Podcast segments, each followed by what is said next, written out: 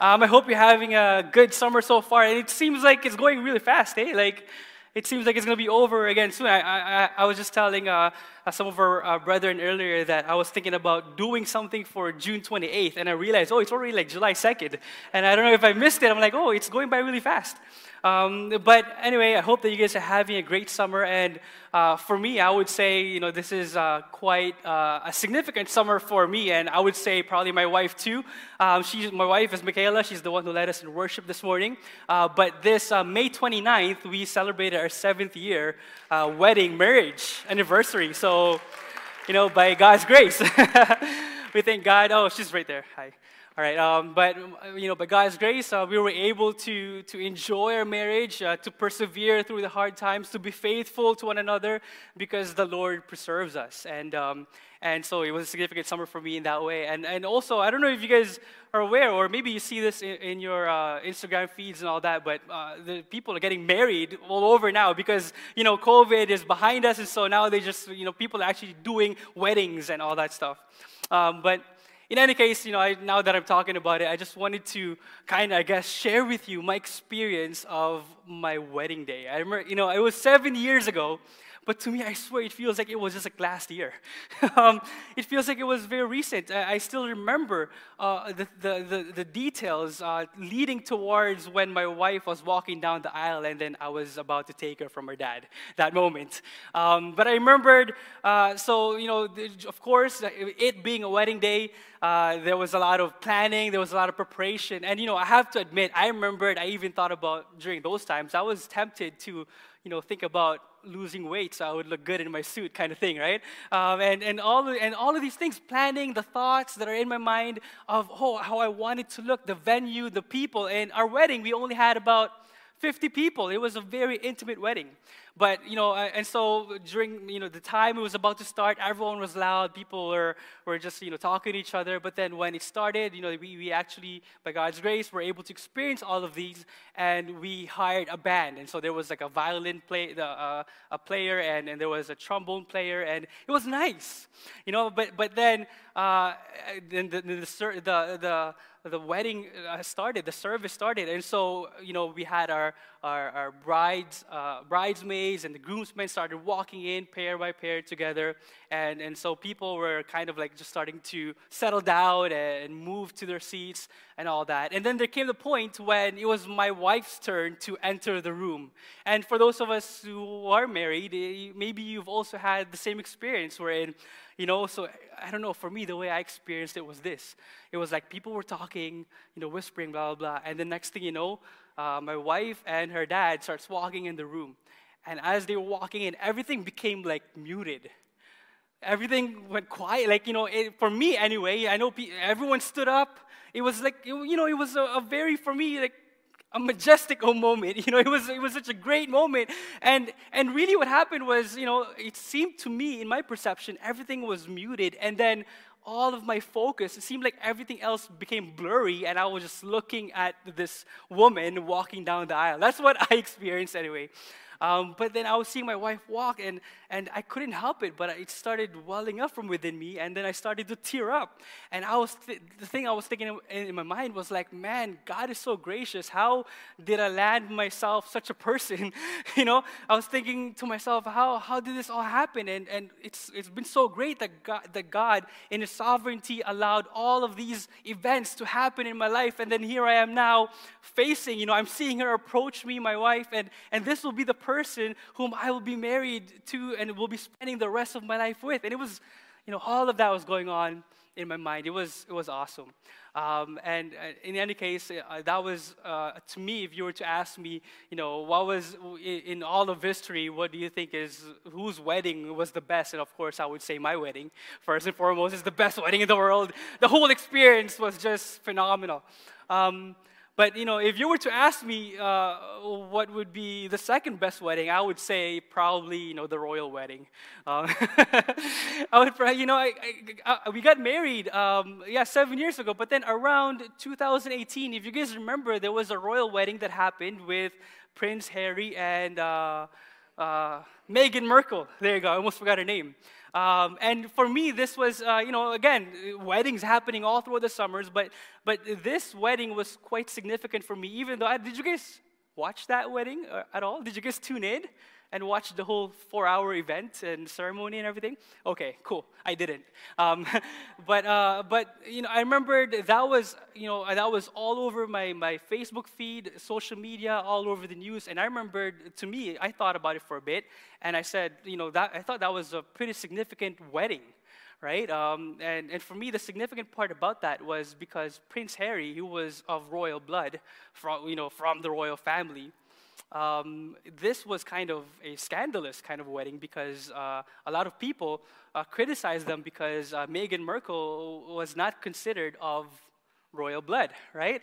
And so this was, uh, but for me, that was significant for me because that seemed to me like it was um, like a fairy tale come true right? Like, you know, if you, if you think about all the girls in the world, you know, a lot, a lot of the, the, the stories that we hear as children and a lot of the movies that we watch, there sometimes, a lot of the times, there are all of these themes we're in. hey, there is this Prince Charming, and then there is this poor girl on the other side of town. And for some reason, they end up encountering each other, and then the prince falls in love with this, with this girl who was not of royal blood, and then they, they get married and they live happily ever after. It, it seems like that kind of uh, uh, fantasy uh, uh story uh, come true, fairy tale come true, but uh, and so that was significant for me because I witnessed in my generation that that did happen, right? Uh, of course, I am not at all demeaning Meghan Markle or uh, looking down on what she's done. She has built, for, she built for herself a pretty good career, a successful career as a celebrity in Hollywood, um, wherein, uh, yeah, she, she, she uh, there were a lot of girls, other women as well, that were inspired by her and just how she ended up being where she is now. But in any case, you know, uh, weddings, this is uh, so important. And, and really, for me, that was significant to see that, hey, this was something that a lot of girls all over the world are probably talking about. But then for her, it happened, right? It became a reality for her. Um, but in any case, today, for the scripture that we're going to be reading, um, it's in 1 John uh, chapter 2, verses 28 all the way to chapter 3, verse 3. And the scripture that we're reading will tackle this topic. You know, one of the ways we can think about this, today, we will be talking about the second coming of Christ for a little bit. And uh, one way that one of the ways that we can think about the second coming of Jesus is with this idea of a wedding, with a lot of preparation.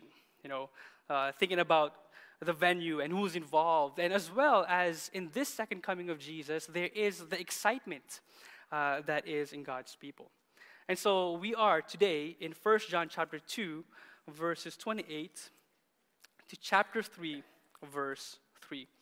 And so I will read the scriptures. It says, And now, little children, abide in him, so that when he appears, we may have confidence and not shrink from him in shame at his coming.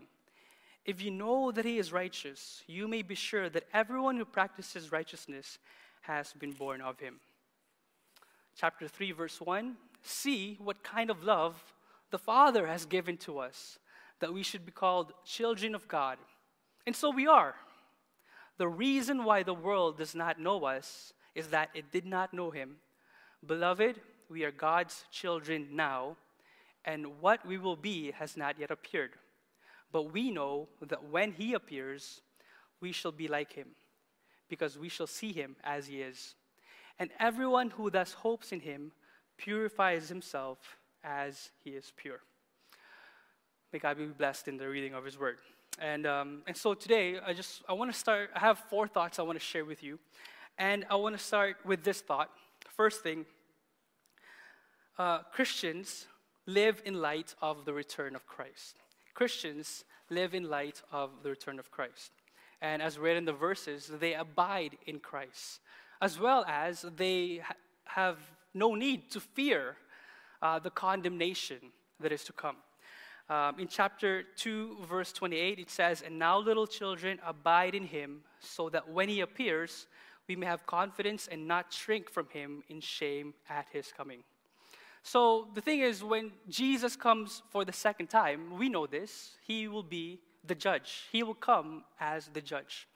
However, God's word tells us that those who abide in him by continuing to trust in the gospel message will not have to fear being condemned by Christ. And so, Christians live considering the return of Christ. They recognize that someday, someday they're going to face the judge and their life will be evaluated.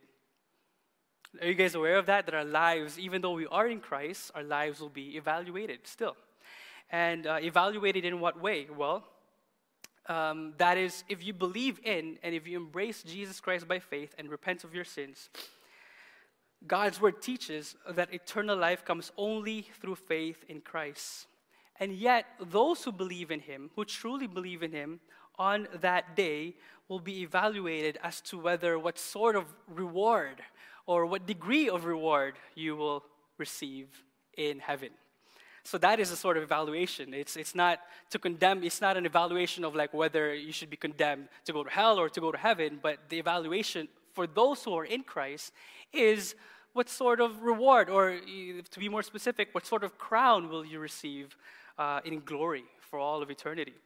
Um, and this is actually pretty amazing because what happens is we know that God initiated this relationship with us. And so now that we are in Christ, we know that something happens in the inside of us. And we want to please Him. And so in our lives, we end up doing things that are pleasing to God. And it's crazy because God saves us and initiates this relationship by grace.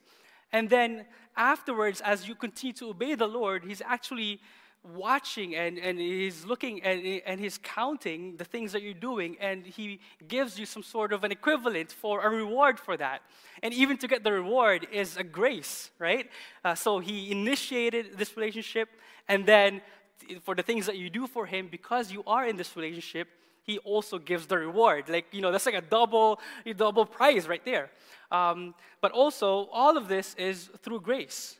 Uh, and, and, and, so this is what will happen for those who are in Christ. Now, I don't want to go too deep into this, but it's just amazing to think that that's the kind of, you know, what, what we can be expecting uh, for eh, when Jesus returns.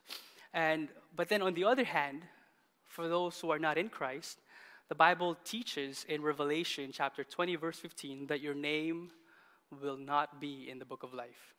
Um, and of course, we Eh, God's word says that everyone whose name is not found in the book of life is cast into the lake of fire, along with death and Hades and, and Satan. And, and, and so when Christ returns, for those who are in Christ, they will be rewarded in different degrees. But of course, we say on the other hand, with grace, with truth, and with love, God's word really does teach that for those who are outside of Christ, no evil thing uh, will escape eternal punishment. And so that's why God's word calls all of us to repent of our sins and believe in Jesus. If ever you are here today and you find yourself like, oh no, I, uh, there is, I feel like there's a possibility that I am not in Christ.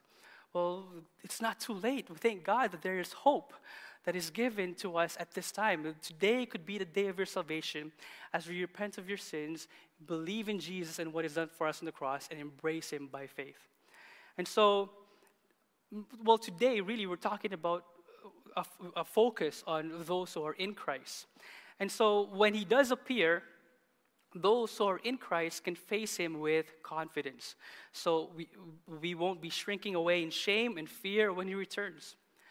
And the way to make sure that that doesn't happen is this God's word shows us today that really the way that that would happen is if you abide in Christ. So, abiding in Christ. What does it mean to abide in Him? Well, to abide is actually a term that we don't really use anymore, right? Uh, uh, it's in part of our everyday conversations, we don't really use the word we abide in Him.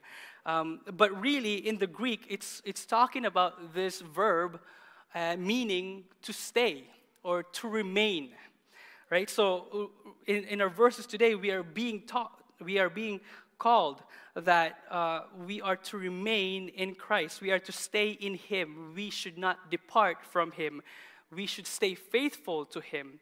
Now that you have been called, again, the, the, the premise, the beginning is now that you have been called in Christ, then walk worthy of your calling right? Now that, that Christ has, God has initiated this relationship through Christ in your life, then now remain in Jesus. Stay faithful to the Lord by His strength, by His grace, with His help. And so, to help us understand, um, John, the writer of this epistle, actually has all other writings wherein he uses this verb to abide. In John chapter 15, verse 4, it, it says, uh, this is Jesus talking, and it says, Remain in me, and I in you. Just as the branch cannot bear fruit of itself, but must remain in the vine, so neither can you unless you remain in me. Uh, in, uh, if anyone does not remain in me, he is thrown away like a branch and dries up, and they gather them and throw them into the fire, and they are burned. Uh, elsewhere in John chapter 15, verse 16, in 1 John chapter 2, verse 10, in these verses, John uh, made this connection regarding abiding and returning. And this is one of the concepts that is good for us to know.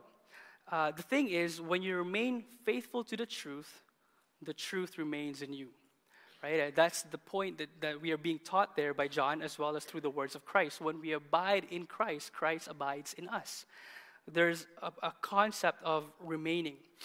And, and so we will see throughout the scriptures of uh, the, the, letters of John, for example, that there is this remaining that needs to happen because during his time, there was a critical issue. All right? And what was the issue? The issue was this there were people who professed, and there were people who identified to be with Christ. And then, when it was time for them to demonstrate their loyalty to Christ, they disappear. Um, as well as there were people who identified with the gospel, but give it some time, and apparently they ended up turning against this gospel. And so in 1 John chapter 2, verse 19, really highlights the point. John said, They went out from us, but they were not of us. For if they had been of us, they would have continued with us. But they went out, that it might become plain that they all are not of us. And so, this is important for us to know that we must abide in Christ as He abides in us. We must remain in Him, and by His strength, with by His grace, we we can do it. We can do. Uh, we, can, we can do what God wants us to do. We can obey Him and, and, and, and really have this focus and pursuit of uh, remaining and abiding in Jesus. And so ultimately, uh, we are to trust in the awesome work, uh, the beautiful exchange that happened um, by God through Christ as revealed to us in the Holy Scriptures. We are to trust in the truth, to trust in the gospel of Jesus Christ. As well, we are to watch out. Amen. We are to watch out that you are not misled uh, by trusting another gospel, which is obviously not gospel at all, or another Jesus that is not from the Bible. Um, and so now going back to verse 28, what happens when you abide in Him? Well, again, it says that you may have confidence and not shrink from him in shame at his coming. So, for those who are in Christ, this is true for you. You won't have to fear that God will condemn you to hell apart from him forever. But, but I just want to point out that as Christians, although we will not have to fear God's condemnation towards us, we still have to have a, a fear in our lives as believer and uh, as believers. And this fear is the fear of God's chastening, or the fear of God's painful discipline, or the fear of God's rebuke. As Christians, we need to have this kind of fear. Basically, what this is saying is I, we will live our Christian lives knowing this that God will have a holy reaction to my unholy conduct. That is good for us to know. Um, as Christians, that's, why, that's how God's chastening would come to us in our lives. In the Old Testament, you would see this often, this phrase God would speak to his people and he would say, I am the Lord your God. And he would say that often, and it, really is highlighting the fact that God's people answer to him. Right? Even if you already are God's child, if you already belong to the people of God, you still are accountable to him uh, for what you do in your life. And so, this is uh, yes, it sounds kind of a negative side, but really, this kind, sort of fear is actually a healthy kind of fear.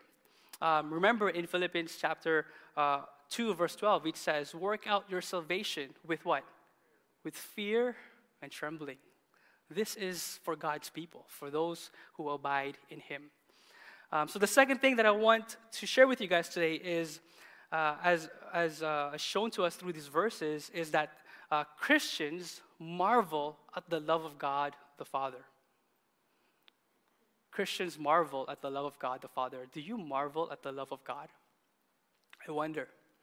Um, it says there, chapter 3, verse 1 See what kind of love the Father has given to us. See what kind of love the Father has given to us. In other translations, it actually begins by saying this See what great love the Father has lavished on us. In another translation, it says, See how very much our Father loves us. In another, it says, Behold what manner of love the Father has given to us. Now, uh, maybe some of you are aware, but sometimes we come across these sort of different nuances or different phrases that are being used to explain the same thing in God's Word. And the reason for that is because sometimes the translators uh, of the original text are having a hard time translating it to English, right? If I was to say, hey, guys, you, uh, did you guys check out outside? It's raining cats and dogs, right? But if I say if it's raining cats and dogs, you guys know what I mean, right? I mean that it's raining really hard. You guys get that, right? But can you imagine if I was to say, oh, if I was to say that in Cantonese? Or if I was to say that in, in Tagalog, which is the Filipino language, or maybe in French, it would have a, a different nuance. It would have somewhat of a different meaning, and it won't have the same effect. And so that's why in this part where it says, see what kind of love the Father has given to us, the translators, they really struggled with explaining how to translate this in English. The best kind of explanation that they could come up with is this. Basically, they're saying, look at this and carefully take this in. Out of what country? That's basically, you know, that's what they're, they're, that's kind of like the best that they could come up with. Uh, this love of God, of what country is this from? That's what the best they come up with. In other words, of what nation, of or of what world is this love from? That's what they were trying to say. But it's really hard to see that in the English. See what love the Father has lavished on us. It really, it's an out of country kind of love. This love of the Father for us is unlike anything that has ever been demonstrated on this planet. It's amazing, really. Um, and, and God's people are called to do this, to, to have this practice of marveling at the love of God the Father. This kind of love is so intense and foreign to the human experience that John here in chapter 3, verse 1, if you guys look at your Bibles, he's actually, you know, suddenly having this outburst. That's what's really happening here right? Because in the, in the beginning, in the previous chapters, it's talking about how to know about God. And then in chapter 3, verse 1, now he's talking about how to know God. Now you get to know Him. You get to, to really experience what you know in your head. Now you really get to live it out and have this truth in your mind really flow through your being that it just overflows and it, it touches all the other people around you, and it touches the way you live your life, and it touches all other areas of your life. And, and this is an intense kind of love, and John is talking about that specifically. So here, he is having this astonishment, this amaze, uh, amaze kind of attitude about this love that he is talking about. And of course, we know this in 1 John chapter 4 verses 9 to 10 it says, God showed how much he loved us by sending his one and only son into the world so that we might have eternal life through him. This is real love, not that we love God, but that he loved us and sent his son as a sacrifice to take away our sins. And so, it is the Father, the love of the Father. It is the Father who orchestrates this eternal decree. If you are saved, if you are in Christ today, it is because of the love of God. He orchestrated this because of His love for us and because of His love for the Son. We know this that everything that is good is flowing from God the Father into our lives. We know that every good and perfect gift comes, from, comes down from God above. If you were to open your Bibles with me at Romans chapter 8, let's open together. In Romans chapter 8, um, Romans chapter 8, verse 28.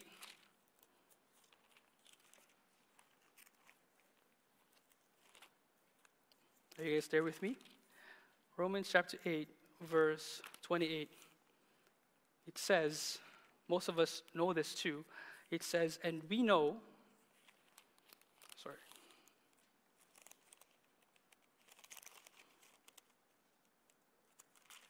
It says, and we know that for those who love God, all things work together for good for those who are called according to his purpose. Who is doing all of these eternal decree? Who is planning all of this out in your life? And God's word teaches us that it is no other than God the Father. If you belong to Christ, it is God the Father who was standing behind the entire purpose and plan of your salvation. If you've ever experienced the Christian life, you know that in the Christian life we have all ups and downs. We have all joys and sometimes we have suffering as well. But we know that it is God the Father who is ultimately the one who is bringing it all together.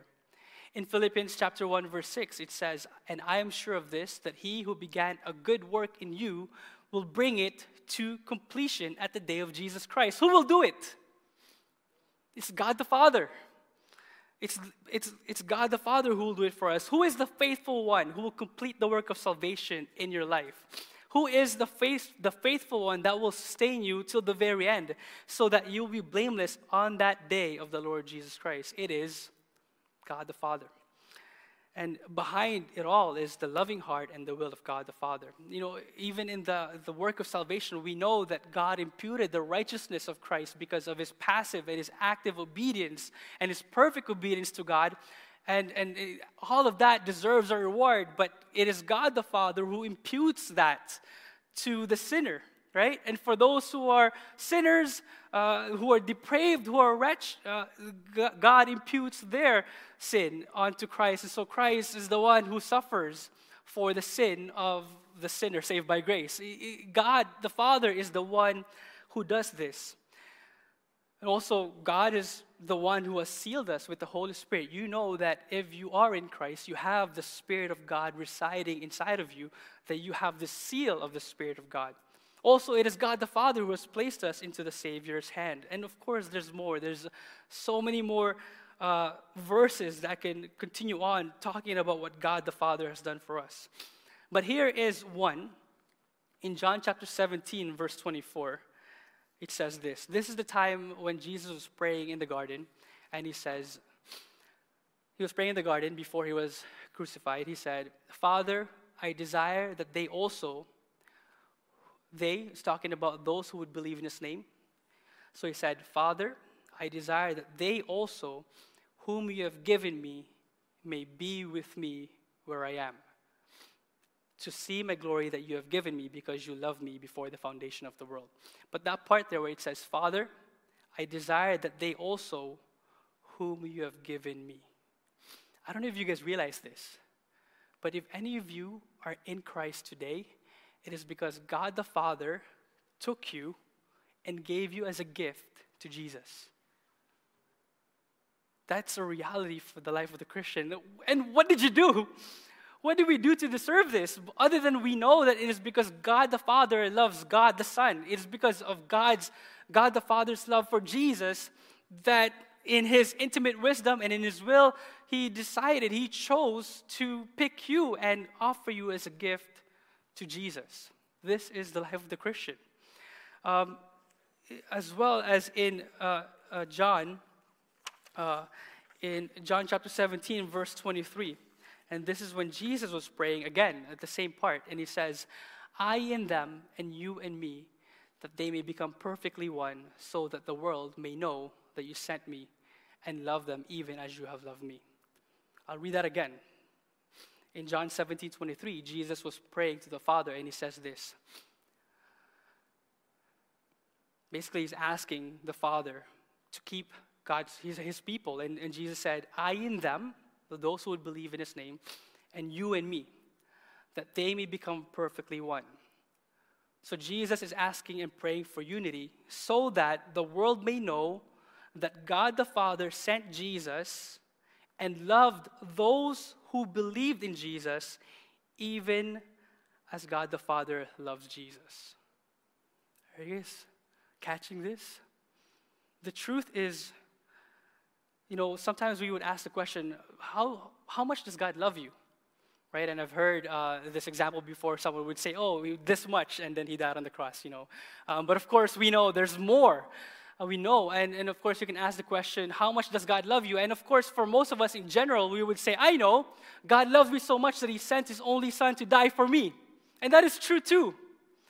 But even deeper than that is this how much does God love you? God loves me so much that He loves me as much as He loves Jesus. That is a whole different kind of love. It's a whole different perspective. You know, so many times in the Bible, uh, God the Father would talk to the people. A voice would come from heaven, and, and he would say, he talking about Jesus, he would say, This is my son whom I loved. I am well pleased with him. Listen to him right? And we know that for God so loved the world in all these verses, but it's really telling us that how, what is this love? How could we marvel at this love of God? Really, how much does God love you? God loves you so much. He loves you so much the way that He loves His Son. In, there's, there's many other examples of this. You know, in, in the book of Psalms, you would see that the Lord is blessed forever. That's talking about, you know, before eternity pass and at the end of all time, if there ever is an end of time, but for all eternity, God the Father, God the Son, and God the Holy Spirit are in perfect unity and in perfect love, loving one another in perfectly. Perfectly. They don't need anything else. They are blessed forever. They don't need anything else. The three persons in the Trinity do not need anything else or anybody else to be with them, to add anything to them. And yet, right? They, they, love each other perfectly. God the Father perfectly loving God the Son, God the Son perfectly loving God the Holy Spirit, and so forth.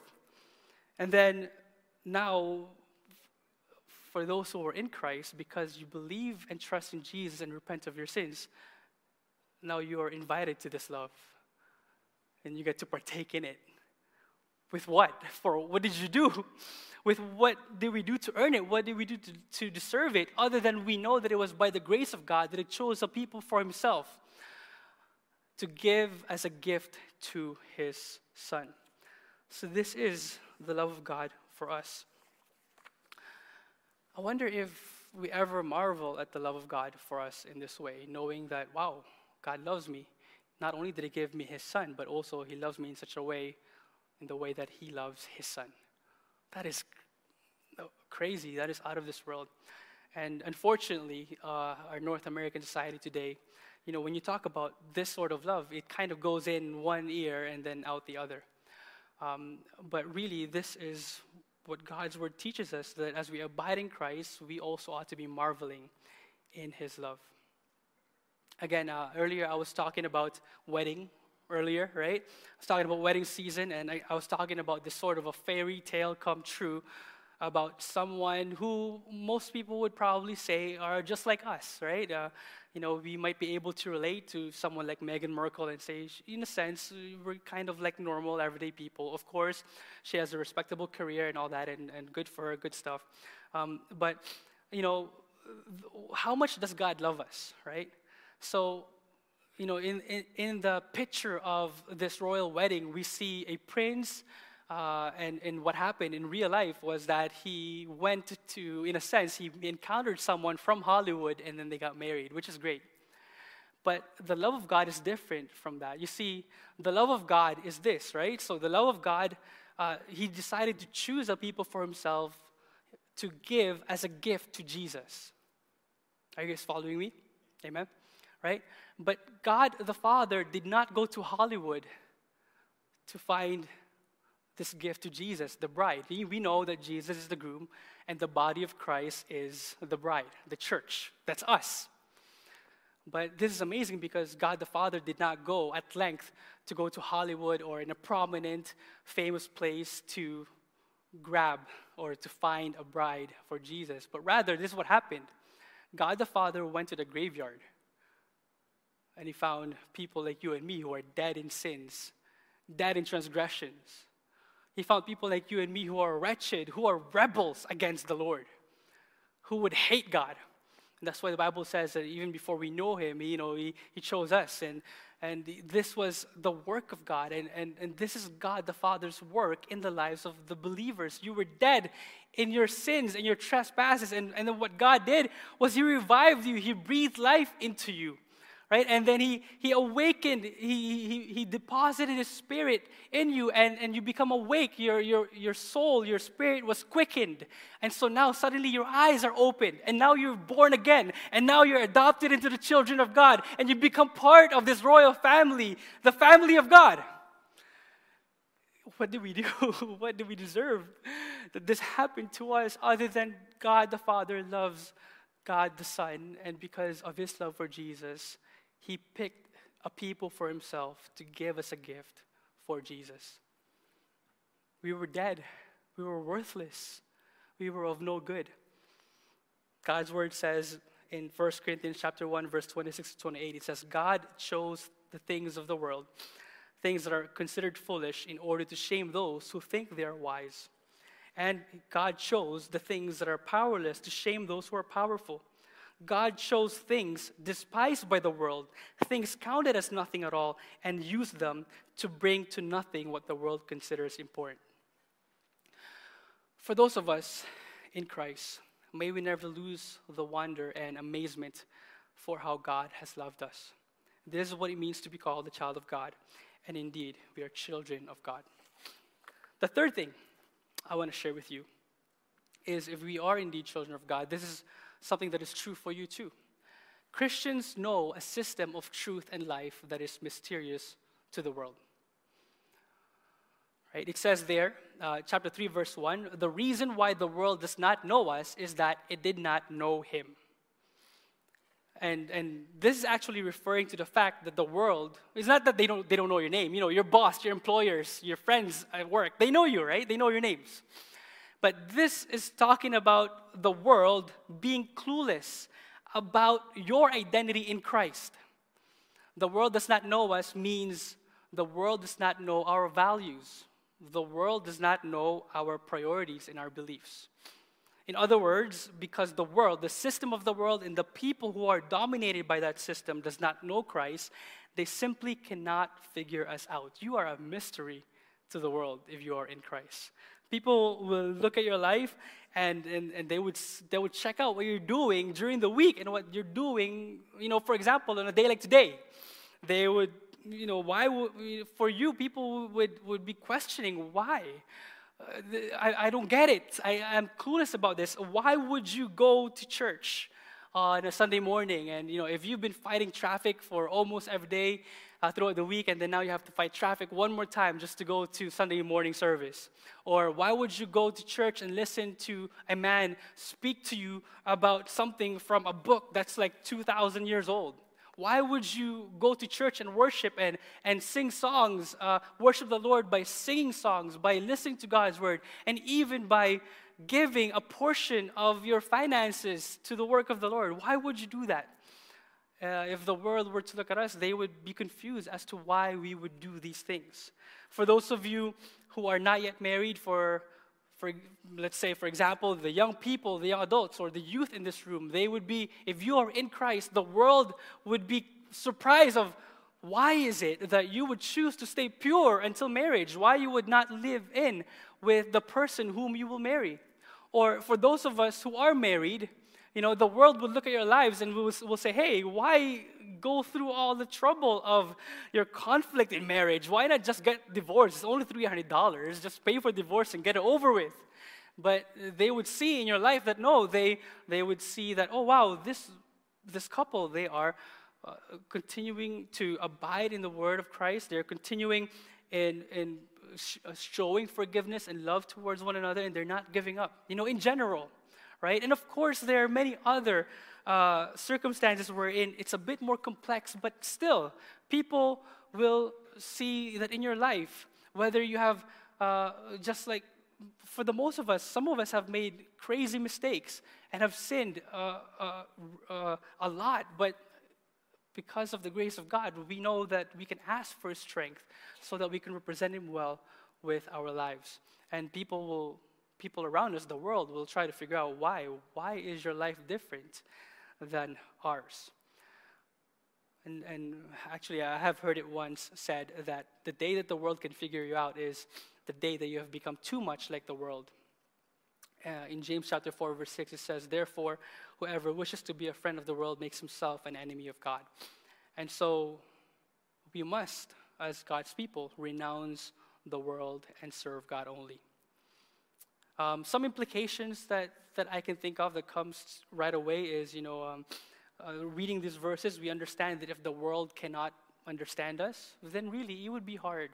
Of course, we say this with grace and truth and with love, but it would be so hard for a believer to marry an unbeliever. And uh, having the privilege of working with youth and young people, I've seen the sort of problems and conflicts that the whole family have to endure because one of the spouse is a believer and the other is not. And they go through the struggle of divided focus, divided value, divided um, priorities in life. Another thing that I can think of is uh, when you think about these, um, these verses, some of the implications would be that we would love the unbelievers because of the great love that we have received, then we can love others because Christ has forgiven us and loves us. Um, another thing that I can think of is, you know, because of these verses, we know that we, we can actually sacrifice the applause of the world. We will no longer be interested in the world lifting us up, but really uh, the applause that we would be so worried about is the applause of God Himself. Another thing that I can think of is because of these verses, the implication would be that when we get together like this, we would treasure and cherish, cherish these moments.